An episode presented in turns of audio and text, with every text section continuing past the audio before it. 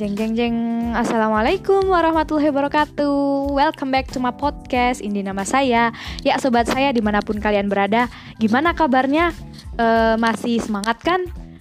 Masih mau berjuang kan? Ya, ya mm, kembali lagi di podcast ini nama saya. Tapi e, di pertemuan yang kemarin, mo- maaf banget ya soalnya agak nggak jelas gitu. Emang sebenarnya orangnya juga gak jelas, tapi uh, harapannya kesini-sini podcastnya makin jelas ya uh, substansinya. Nah, di pertemuan kali ini alhamdulillah uh, aku kemarin udah beberapa kali ini sih uh, mencoba riset gitu ya. Gak riset juga sih, pokoknya ya adalah materi tentang uh, gimana caranya kita melestarikan lingkungan. Nah, yang bakal jadi bahasan kali ini kita mau bahas tentang hutan. Nah, kenapa hutan? Karena emang dari kemarin, kalian tahu sendiri kan, dari waktu kita e, aksi-aksi sejak bulan April kalau nggak salah itu kan kebakaran hutan di Riau, udah panas, udah di situ tuh ada titik panas, malah nggak ada tumbuhan gitu kan. Dari e, Riau terus ke Kalimantan juga, itu kemarin emang bener-bener e, kebakaran hutannya di tengah situasi yang panas juga politik, tapi di samping itu ini tuh kayak udah acara tahunan, event tahunan. Wah, kalian ini yang anak-anak B E M, anak-anak event organizer kayaknya udah kalah lah sama event deforestasi yang emang e, kebakaran hutannya ini terjadi tiap tahun. Iya kan, mereka tanpa diagendakan aja emang udah bisa eksekusi gitu ya. Nah, e, jadi gini teman-teman, kalau dari aku sendiri emang baru menyadari, oh iya, jumlah hutan di muka bumi ini cuma tiga puluh persennya lah dari sekitar eh, benua, eh benua, dari lautan maupun daratan. Nah, di daratan itu kita cuma punya tiga puluh persen hutan. Dan eh, hutan terbesarnya itu, hutan hujannya itu adalah Amazon. Tapi ketika lihat keadaan di Amazon sendiri, aku emang cukup miris sih. Karena eh, dalam kurun waktu dari tahun seribu sembilan ratus sembilan puluh sampai dua ribu enam belas, wah berapa tahun tuh? Dalam beberapa tahun itu aja udah seribu tiga ratus tiga puluh, jadi seribu tiga ratus tiga puluh kilometer e, wilayah hutan itu kebakar. Ya pokoknya hilang lah pohon-pohonnya yang biasa buat mencukupi e, oksigen, kemudian untuk menampung air kayak gitu. Nah, itu udah hilang. Kalau misalnya aku lihat di video-video kayak Nat Geo, B B C kayak gitu, malah mereka itu memperkirakan tiap menitnya eh, kebakaran hutan itu ada selebar lapangan bola. Bayangin coba, kalian hidup di bumi aja, oksigen itu jadi eh, barang mahal ya. Apalagi kalau misalnya eh, gak ada penangkal-penangkal karbon kayak pohon yang bisa eh, menyelamatkan nyawa kalian gitu. Mungkin kita sekarang belum ngerasain, tapi bisa jadi e, hal ini tuh bah- bahaya banget buat generasi kita. Dan e, isu hutan ini sebenarnya tanggung jawab kita semua, karena kita sebagai khalifah di bumi e, udah jelas lah ya porsi tanggung jawabnya sebesar apa gitu. Karena emang tiap perbuatan kita kan bakal dinilai besok di hari pertanggungjawaban.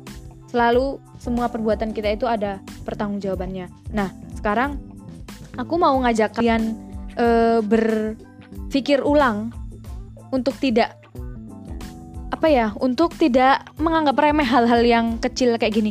Minimal kita sebagai anak-anak milenial kayak lewat podcast atau lewat media sosial kayak Instagram, Twitter, atau kalian punya e, blog atau ini channel YouTube kayak gitu. Nah, bisa kalian kampanyein tentang pentingnya hutan ini. Karena e, sekecil apapun diri kalian, e, sekecil apapun usaha kalian, insya Allah bernilai besar. E, apalagi kalau emang orang yang kalian ajak itu dia tergerak hatinya, dan itu bisa jadi amal jariah. Masya Allah ya. E, jadi melihat lagi ya kondisi Amazon yang kayak gitu. Nah, Uh, semua kerusakan ini tuh mulai ketika manusia itu punya ide buat menebang hutan. Sebenarnya kenapa sih uh, manusia itu nebang hutan? Pertama, kalau dulu kita lihat di hmm,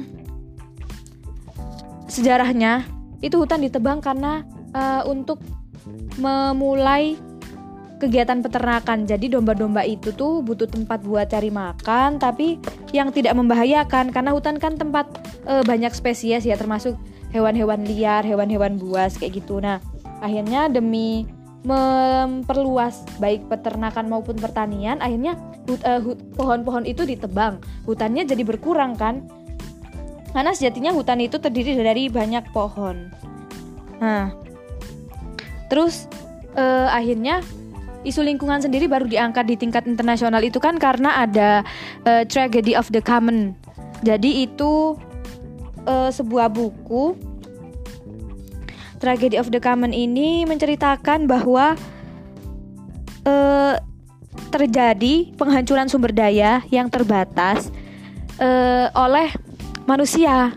Karena kebutuhan manusia itu kan gak terbatas, tapi mereka uh, menganggap bahwa itu semua masih baik-baik aja gitu kan.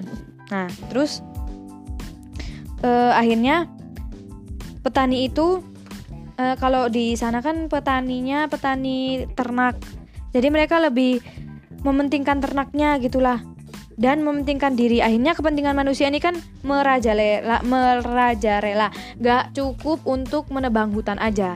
Jadi mereka juga eh, setelah adanya penebangan hutan, mungkin kalau kalian masih uh, dulu zaman-zamannya penebangan hutan liar kayak gitu kan, mungkin solusinya bisa tebang pilih kayak gitu. Nah, tapi ini masalahnya sekarang kan deforestasinya itu melalui jalur bakar-bakar hutan gitu loh.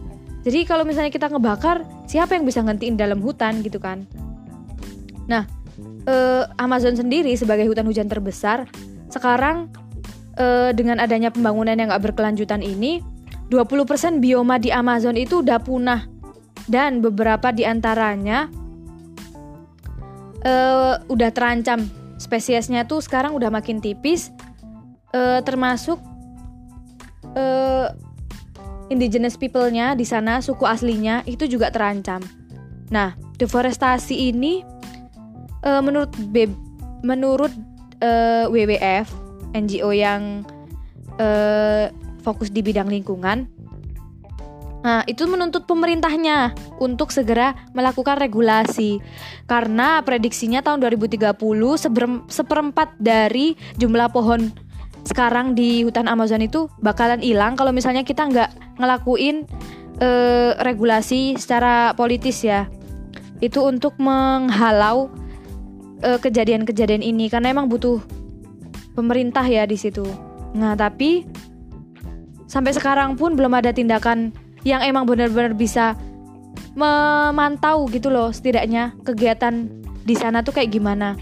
Karena kasihan juga nih orang-orang suku pedalaman yang emang mereka tinggalnya di hutan, e, mereka terancam. Emang mereka tinggalnya di situ, tapi anak cucu mereka nanti kelanjutannya gimana gitu kan? Karena emang mereka langsung berhubungan dengan hutan, sementara hutannya sendiri terbakar. Kalau misalnya hutan terbakar itu, pertama mereka e, terancam asapnya itu yang bisa mengancam kesehatan.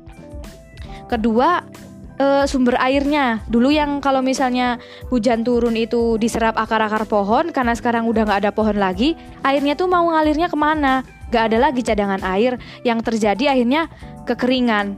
Nah, kalau misalnya udah kekeringan, apapun penyakit, kalau misalnya kita tubuh kita tanpa air ya, apapun penyakit tuh jadi mudah menyerang tubuh. Otomatis e, kalau misalnya gak ada air pun, kalau misalnya akar itu udah gak ada yang nampung, gak ada yang nahan airnya, banjir lah, apalah, segala macem e, bencana tuh dateng dengan mudahnya. Nah, e, selama ini fungsi hutan kan untuk penye- penyeimbang pemanasan global.